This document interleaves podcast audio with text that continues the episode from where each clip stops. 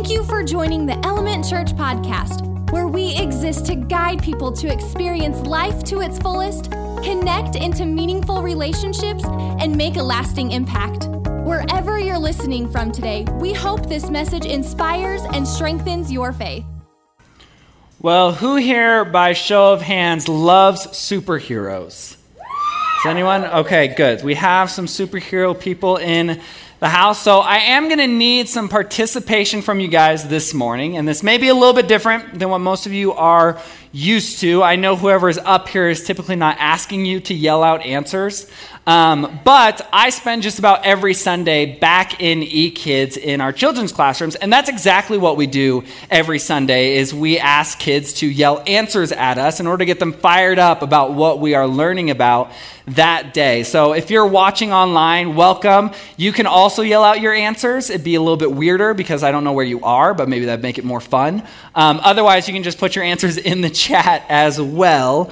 Um, forewarning we may be starting some fights today. It happened first service. I expect it to continue on for the rest of the day. Um, because the thing that we're about to do is put superheroes head to head, okay? I don't know how passionate you guys are about superheroes. Some of you might be really passionate, some of you might not care. I'm not sure, I'm not positive yet, but we're gonna find out. Um, and I'm also, I'm keeping track of all of them today. Um, and maybe we'll be able to put them on social media or something so you guys know where all of you stand as a church when it comes to superheroes as well. So we're going to start easy and maybe get a little bit more difficult. Um, so, first one, it's like the classic Batman or Superman? All right. Uh, for we are using children's ministry rules, which is just loudest wins. Um, so just so you guys know, Not counting. I'm not. It's just whoever's the loudest, that's the winner. So Superman. Um, okay, Spider Man or the Hulk? Oh, Spider Man. Spider Man won. I'm sorry. Uh, Captain Marvel or Scarlet Witch? Yeah, that was that's easy. Scarlet Witch won. If you guys, if you couldn't hear it, I can hear it. Trust me. Um, okay, prepare yourselves for this one, please. Thor or Wonder Woman? Wonder this happened last time too. I don't even know. All right, what? That's that's cheating. You can't wait till everyone's done and then be the loudest. Okay, there's one more. T- one. We're gonna do it one more time. Hold on. Okay, Thor or Wonder Woman? I don't know. This happened last. I'm just gonna give both of them the point. It happened last service too, so actually, uh, our next service is going to be the whoever decides that one. Um, and you may feel like I've just cheated a little bit because I did intentionally mix up DC and Marvel, and some of you might have a really big problem with that. Others of you, you might not have even noticed that that just happened. Um, so we should also probably do this just to get things straight. Uh, DC or Marvel? Marvel. Yes, not even a competition. Um, I was going to try and stay impartial, but absolutely right. Like, Marvel is the correct answer in that one. Um, I mean, just in terms of like impact on overall world, like franchise history, I think Marvel has done something that no other movie franchise has ever done in terms of their storytelling and movies and interweaving of everything that they have done. Um, I personally love superheroes. Two of my favorites are going to be our last vote. Uh, Captain America or Iron Man? Oh man, I think Captain America won that one. I do. I'm sorry. Um, all right, no, this is good. We're gonna we're gonna come down to the wire next service. Uh, before I get carried away, I do want to introduce myself. My name is Brendan Anderson. I'm the student ministries pastor here at the church. Those are my students. Uh, and we are currently in week three of a sermon series called Unsung Heroes, looking at people in the Bible that honestly most of us overlook. And all of our stories that we've told so far, they've fallen under some sort of genre of storytelling.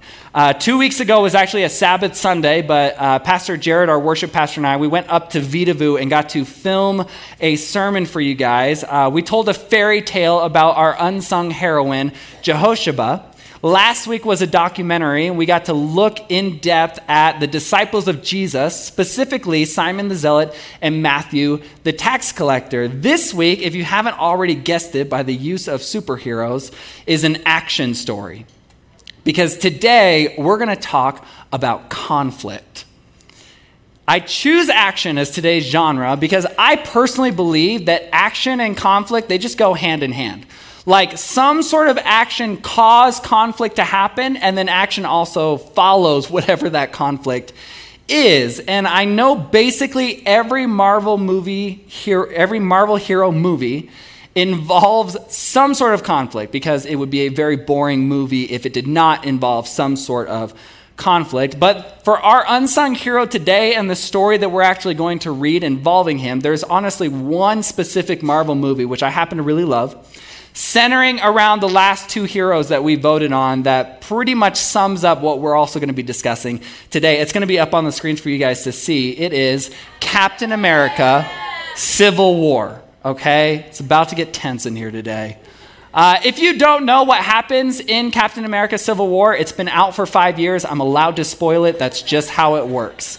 Um, this is one of the Marvel movies where uh, Captain America and Iron Man, they have a fight, obviously, and they eventually split up at the end. They go their separate ways. Like, we do not come to a nice conclusion in this movie, guys. Um, and that's pretty much the gist of it. Now, my hope through this entire series has not only been to hopefully be teaching you guys and sharing things that I think are beneficial and necessary to your lives, things that we all need to learn, but also to just show how fun and exciting and sometimes different and weird and chaotic reading scripture can actually be. I've wanted to share lesser known people inside of the Bible because there are so many people that do amazing things that we just don't ever get to talk about. So I want us to see how sometimes when we read the Bible, it can sound less like this really old, boring book, but how sometimes it can literally sound like the script to a Hollywood superhero movie. So let's talk about conflict. More specifically, our big question for today is going to be on the screens, and it's this What do I need to know about Christian conflict? What do I need to know about Christian conflict? The main scripture is Acts chapter 15, verses 36 through 39. But similar to last week, we're kind of going to be in a couple of different places in the book of Acts. You'll want to follow along closely or watch the screens as well. And the unsung hero of today is going to be a man named Barnabas. Barnabas is our hero of the day. So you may have noticed I wanted to make sure that I use the word Christian inside of our big question because that's what's going to what all of our points are really going to revolve around. It's not just conflict, but how do we as Christians respond to it? Like how do we deal with conflict? And if you're here today and you do not believe in God, you wouldn't call yourself a Christian. First of all, I'm so excited that you are here. Thank you so much for joining us this morning. And I hope you know here at Element, you don't ever have to believe what we believe to still feel welcomed and loved every time you show up. And maybe the best part about today is you don't have to be a Christian to handle conflict in the ways that I think we should. I think, regardless of your faith, this right here is the optimal way to handle conflict inside of basically any setting you find yourself in. So let's dive into our action story. Let's meet the Tony Stark and Steve Rogers of Scripture. If you have your Bible or your phone, you can open up to Acts chapter 4. If you forgot your Bible, as always, all the scripture is going to be up on the screens. We're going to be a couple different places, so it'll be easy to read it up there as well. And if you're here today and you don't own your own Bible, please don't leave today without one. My desire in this series has been to get people excited to read scripture. So stop by guest services after the service and just ask for a Bible. We'd love to give you one free of charge for you to take home. What do I need to know about Christian conflict? Well, number one is this conflict demands attention. Conflict demands attention. Acts chapter 4, starting in verse 36, says this For instance, there was Joseph, the one the apostles nicknamed Barnabas, which means son of encouragement. He was from the tribe of Levi and came from the island of Cyprus. He sold a field he owned and brought the money to the apostles. So, this is the first time Barnabas appears in Scripture for us. He's nicknamed the son of encouragement, and from everything we read, he is portrayed and known as a man who is generous and loving. He was an apostle in the early church days. This is right when the church is starting off, like very, very beginning.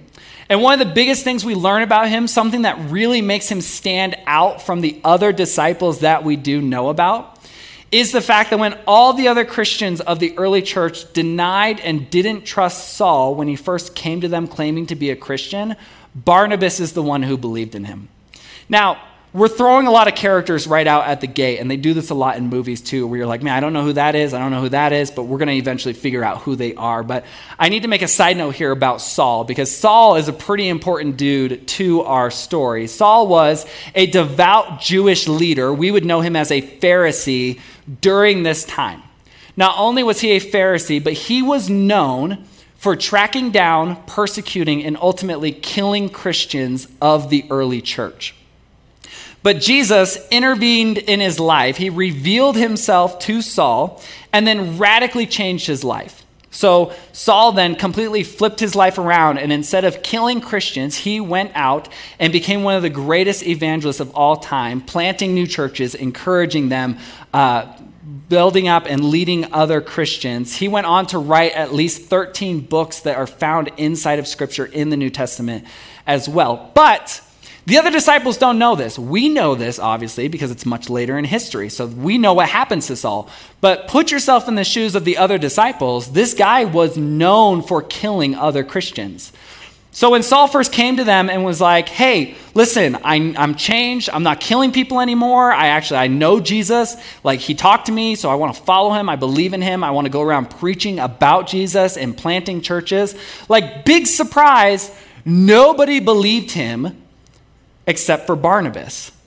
And so Barnabas brought him before the other disciples and he vouched for him in Acts chapter 9, verse 27. It's not on the screens, but basically, he just told them how Saul had seen the Lord and Jesus had changed his life. And instead of persecuting Christians, he was actually proclaiming Jesus' name um, to other people who hadn't met him yet. Okay, so he's just preaching boldly about this Jesus dude.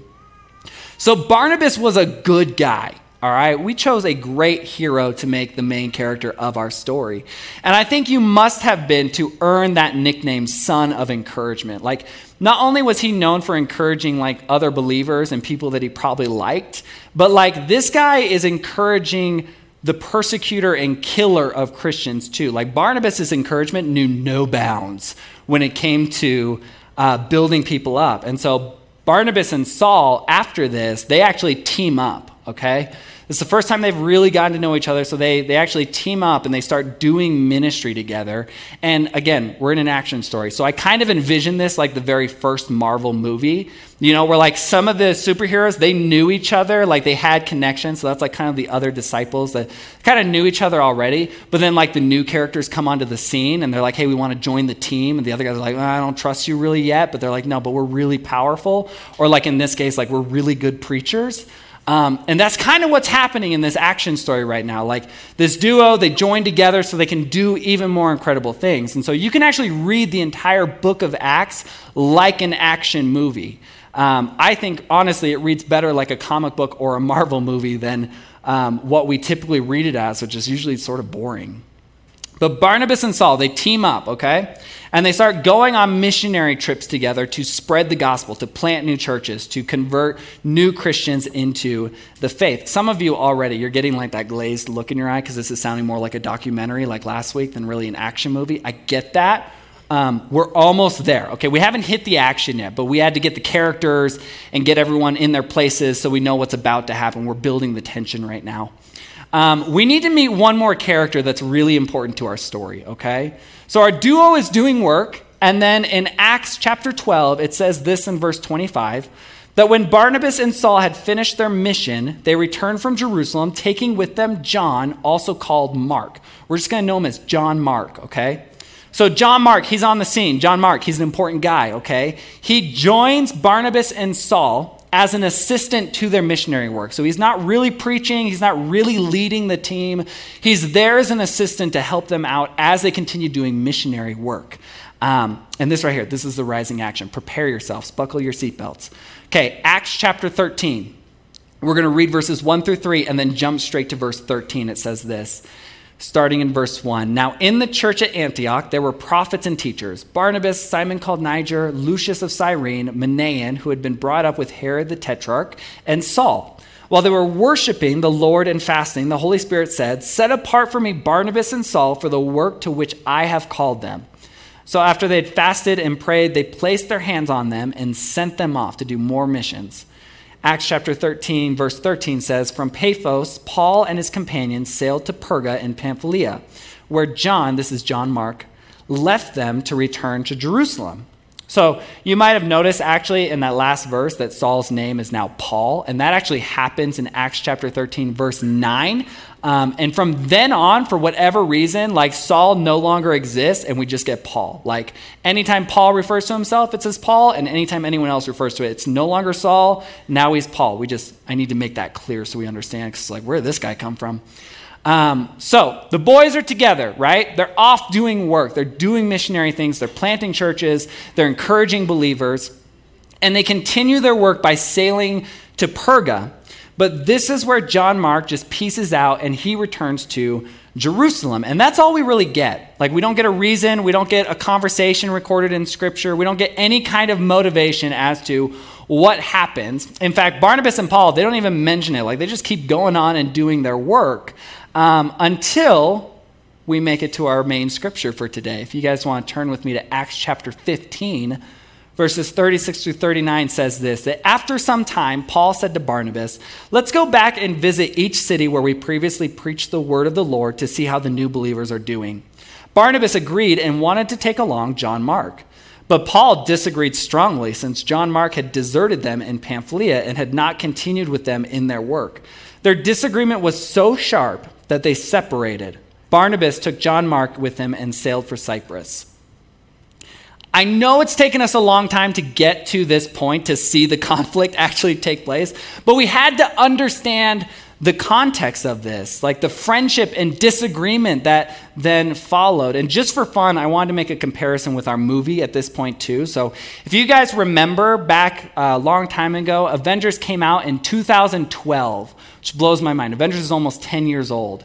And then we had four years of Marvel filled wonderfulness as they continued to come out with more and more movies. And then Captain America Civil War came out in 2016. So basically, this team together um, was doing missions, fighting together, and then they come to this huge conflict four years later. For us, this conflict between Paul and Barnabas, it obviously caused a split and for them to go separate ways.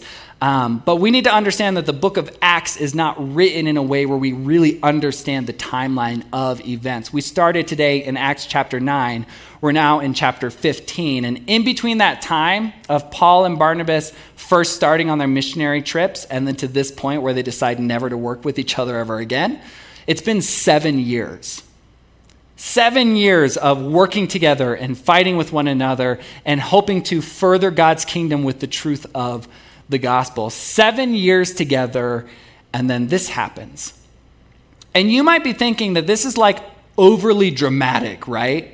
It feels that way. It kind of feels more dramatic than it should be because John Mark merely returned to Jerusalem instead of continuing into Perga. Like that's all we get is he just decides to go back to Jerusalem. But in our main scripture, we actually see this word deserted that Paul uses, that John Mark deserted us when we went to Perga. And I looked up the Greek, and this is originally written in Greek, so it's different words and they can have a little bit different meanings than we understand them.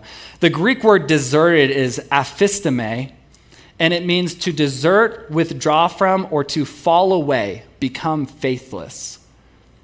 So I don't think this was simply a conflict over John Mark not wanting to go to Perga with the team. It seems like Paul did not even trust him to continue spreading the gospel or spreading his faith because he uses this word like, no, he's faithless. And I love Barnabas' response because not only is he a son of encouragement, but in this story right here, Barnabas is a loyal guy. He stands up for Mark, whom I'm sure at this point is probably feeling some shame for his previous actions if he did, in fact, desert them. I think maybe one of the most important things to address, or one of the most important things to start with when it comes to conflict, is simply acknowledging and addressing it. conflict demands attention. Barnabas, he could have just gone along with Paul and continued on to do missionary work. Like Barnabas didn't need to bring up Mark or come to such a disagreement that Paul and Barnabas would actually split ways instead of continuing to work together. But I think if he hadn't stood his ground at this point or pointed out where he thought Paul was wrong and why he thought he was wrong, then resentment would have been festering inside of him. They might have continued working together, sure, but I can't imagine it would have been as successful or fruitful because of the animosity that would have been growing due to this distrust and disagreement. I think the very first thing we have to be okay with, and sometimes even embrace as Christians inside of the church and outside, is just giving conflict the attention it demands. That we can't avoid it, we can't deny it we can't sweep it under the rug and hope that it goes away because all it does then is grow. Jesus actually talks about this very idea in the Gospel of Matthew, chapter 18. Uh, Jesus says this in verse 15 that if another believer sins against you, go privately and point out the offense. If the other person listens and confesses it, you have won that person back. So basically, if you have conflict with somebody, go and point it out. Don't gossip, don't avoid. Don't just get angry and bitter and resentful. Don't let that become the weight that holds you down, but instead give conflict the attention it demands. What do I need to know about Christian conflict? It demands attention. And number two is this that conflict desires resolution. Remember, their disagreement was so sharp that they separated. Barnabas took John Mark and he went off and sailed for Cyprus. And I have not met this person yet. If you are this person, don't tell me because I'm not going to believe you. We're just going to fight about it. Um, I don't actually believe that there is anyone who loves conflict and wants to see it just continue on forever. Like, none of us want that. When, when conflict arises, and sooner or later it will, there typically is only two things that you can do when it comes to conflict. We can either ignore it and sweep it away, or we take action and we address it. And both of those lead to a resolution, but only one of those things I believe leads to a positive type of resolution. You see, when we avoid conflict, either through pretending it isn't there or sweeping it under the rug, thinking that somehow, some way, this is just going to fix itself, or like we won't have to worry about it anymore, the problem is that it tends to grow the conflict evolves and it changes, and now all of a sudden it's no longer conflict, it's also bitterness. Now it's not just conflict, it's also resentment, it's rage. Maybe now conflict has turned into gossip and rumors, it's lies. It can morph and evolve into these really unhealthy, hurtful ways, making us question more than just the conflict. Sometimes, when left unchecked and when not given the attention it demands, conflict becomes more than we can handle, and because of that, it can ultimately ruin our relationships. See, God's been doing a thing personally for me because this used to be me.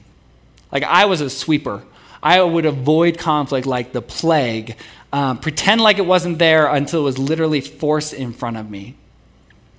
And a lot of times I would be more worried or more concerned about the consequence of the conflict than actually addressing it, rather than the fallout that could happen because I was never addressing it. So, honestly, for me, this story was a tough one. Um, I think most of us can agree that when we talk about conflict and when we think about specifically addressing it so that it doesn't become worse, um, so that it doesn't grow out of hand. It doesn't become the gossip and the resentment and the anger that usually comes with avoiding or pretending like it's not there. We like to think that if we can just we can just address it, that things are going to get better. That there will be an apology, that things are going to change, or we'll be able to continue with our relationship with that person like we never had conflict to begin with. Even our verse in Matthew, it says something similar like, hey, if they listen and they confess their wrongs to you, like you've won that person over. Congratulations, throw a party, right? But that doesn't seem to be what happens here. Like Paul and Barnabas, they share such a sharp disagreement that they separate. And I don't know for sure if this is what happened or if I can even pose this and it's beneficial, but I wonder if Barnabas just wasn't able to win Paul over. Like he already followed what Jesus had taught, Barnabas did. And remember, they didn't have the Gospels at this point like we do. Like, we're lucky. We get to just go back and see what Jesus said. Like, this is early church. They didn't have all the writings of Jesus to look back on yet. So, Paul and Barnabas, they can't actually take scripture to each other and be like, yeah, but here's what Jesus said. Do you remember this? And so I know that Barnabas immediately took action to address the conflict that he saw standing right there in front of him. And that conflict, like all conflict, it resulted in resolution. It's just not one I like. I don't like them splitting ways. I don't like the idea that they couldn't work things out together. I don't like the idea that these two friends that worked together for seven years found themselves in this place.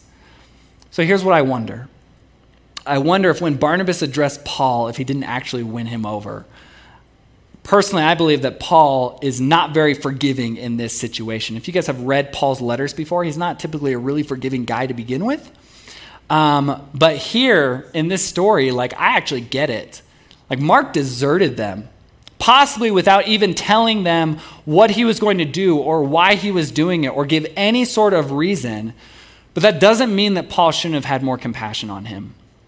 And I wonder if Barnabas had done, I wonder if Barnabas had done what Jesus actually says to do next in our Matthew passage, if that would have helped and they could have helped win Paul over more. Matthew chapter 18, verse 16, following that first one that we read, says this that if you are unsuccessful, and personally, I think Barnabas was unsuccessful in this situation, take one or two others with you and go back again so that everything you say may be confirmed by two or three witnesses. And I wonder if that should have been the next step for Barnabas. Before splitting ways and not working side by side anymore, I, I, wonder if they should have done this. And it's not like they didn't continue God's kingdom, it's not like they didn't continue spreading the gospel. I mean, Paul obviously did. He goes on to write 13 letters that we find inside of Scripture. And we don't hear a lot about Barnabas, but church tradition says that he continued on to do ministry. So I like to think that neither of them, even in this situation where they went ways, that they didn't actually blame each other for what happened. I like to think that they knew that what the other person was going to be doing was important work. And even if they didn't completely agree on the conflict or with each other, that it ultimately came to a resolution. And that they still loved each other and cared for each other. And you might be wondering why I think that. And it's because of point number three, and it's this that Christian conflict denies grudges. Christian conflict denies grudges. This last one right here is maybe actually the hardest. Um, conflict in general is not fun to deal with. I get that. Um, but if you want to talk about the aftermath of conflict, this right here is where I think we really need to dig in our heels as Christians. Because if resolution doesn't go the way we desire, uh, most of the time it's going to leave a really bad taste in your mouth. Maybe we feel like we lost the conflict that we needed to address, or the person wasn't seeing our reasoning or our logic behind what we had tried to talk to them about. Or maybe it's like what we see here that no one is necessarily wrong. Like Paul's not wrong, Barnabas isn't wrong. I mean, Paul had every right to deny bringing somebody along with him. He just did. He's the one off leading this charge. And Barnabas, he isn't tied to Paul. Like, Barnabas does not have to continue with him to do work. He can go and choose to do ministry with whoever he'd like.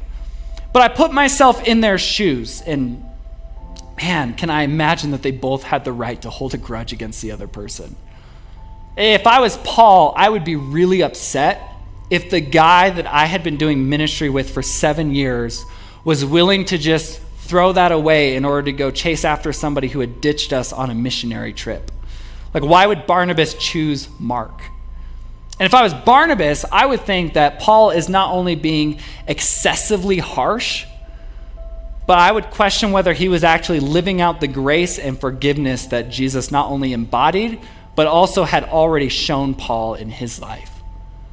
Like, how can he deny someone continuing to come alongside him and spread the gospel? How do you say no to letting someone experience more and more of God's forgiveness and his grace? Because we're not cast aside in God's eyes when we mess up, when we fail, when we take a wrong turn, or like Mark, when we literally run in the opposite direction of what we're supposed to be doing. It's not how God works.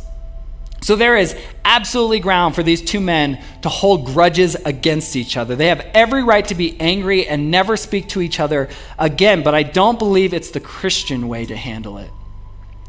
Unfortunately, I don't know what happened in our story. That's the problem with these unsung heroes is we don't get a lot of scripture to really work with and see how it all plays out. But if we hadn't slowed down and taken a really closer look at the book of Acts, one that I, this story here that I think is overlooked in Scripture, then we wouldn't know what to look for in some of Paul's letters that he writes later on in his life.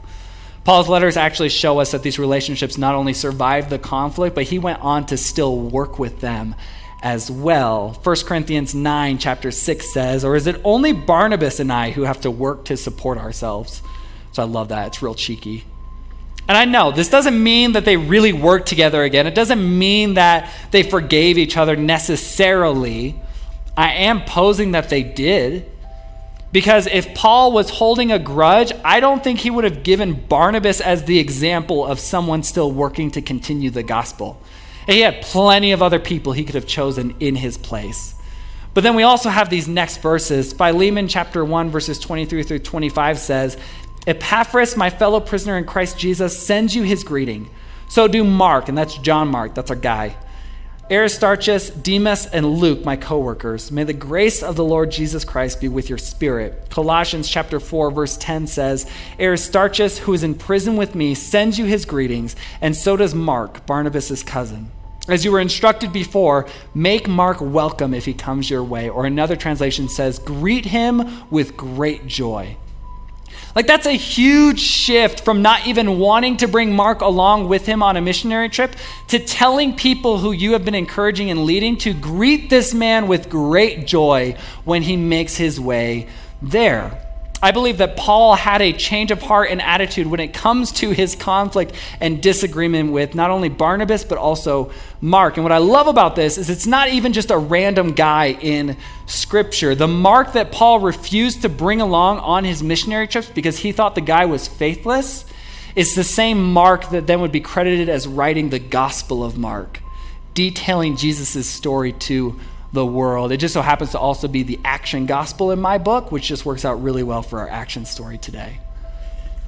I want us to look back at what Jesus said in the Matthew passage about conflict, how we address it and deal with it. We're going to go back to the very beginning and actually read through it to the end of what he says. Matthew chapter 18, 15 through 17 says this If another believer sins against you, go privately and point out the offense. If the other person listens and confesses it, you've won that person back. But if you're unsuccessful, take one or two others and go again, so that everything you say may be confirmed by two or three witnesses. If the person still refuses to listen, take your case to the church. Then, if he or she won't accept the church's decision, treat that person as a pagan or corrupt tax collector. And you might be thinking, hold on a second, I thought we weren't allowed to hold grudges. And I specifically remember, because all of you were here last week and we talked about Matthew the tax collector last week, that when it came to tax collectors, they were ostracized, shunned, and kicked out of Jewish affairs. Basically, they were written off in the world by the rest of the Jewish people. So I need us to understand the context of this verse. If a believer is wrong, then go to them and talk about it. If they don't listen to you, bring a couple of other people with you so that everything you say can be witnessed. And if they still are not going to listen to it, you can bring it in front of the church, some leadership, a third party, whatever it is, so that they can come to them and say, hey, actually, you're in the wrong in this place. If they refuse to listen to all of that and decide to continue doing what they're doing, then it says that you can write them off. Jesus is saying, like, hey, deal with them like a pagan, deal with them like a tax collector. But we have choices, especially when it comes to conflict. We have the choice to give it our attention, the attention that it demands, or sweep it under the rug. We get to choose whether we're going to pursue resolution or let it fester and lead to bitterness and contempt and rage. And I believe, like Paul and Barnabas, we have the choice to live our life free of grudges, free of the burden that a grudge can be put on us because a few verses later, Jesus is not done talking. And Peter asks him something because Peter, he's like the best boy. Like he he loves Jesus and he's like, "Jesus, you're going to see how great I am." Because in verse 21 it says this that Peter came to Jesus and asked, "Lord, how many times should I forgive someone who sins against me? 7 times, Lord?" No, Peter. Yes, you're a good boy. Not 7 times, Jesus replied, but 70 times 7. Because if a person comes to you and asks for forgiveness, we forgive. We show mercy. We continue to work for the betterment of the gospel, for furthering God's kingdom, and we show an example to the rest of the world by how we deal with conflict, how we love and care for one another post conflict, just like Jesus does, just like Barnabas, our son of encouragement, the unsung hero of today. Would you guys join me in prayer? Heavenly Father, Lord, thank you so much for these unsung heroes and heroines of Scripture. God, thank you for giving us so many examples of a life worthy of following by example. God, I pray that when it comes to conflict, God, when it's so difficult to deal with, like this is one of the hardest things in life, would you help us give it the attention it demands? God, would you help us come to a resolution, even if it's not always one that we like, but God, I believe that you are working things for the best. I believe that you will continue doing things for the betterment of us and for the furthering of your kingdom. And God, would you help us deny grudges? Help us live free of grudges in our lives. God, we thank you for choosing us. Thank you for forgiving us every time that we mess up. I mean, you'd have the ultimate reason to have a grudge, but you don't. Show mercy and grace and compassion. And we're so thankful for it. God, be with us this week. Draw us closer to you. We love you. It's in your name we pray. If you were encouraged by today's message, be sure to subscribe and rate this podcast or follow us on social media. To learn more about our gathering times in Cheyenne, Wyoming, or to take your next step, visit our website, elementchurch.life. Thanks for tuning in. Catch you next week right here on the Element Church Podcast.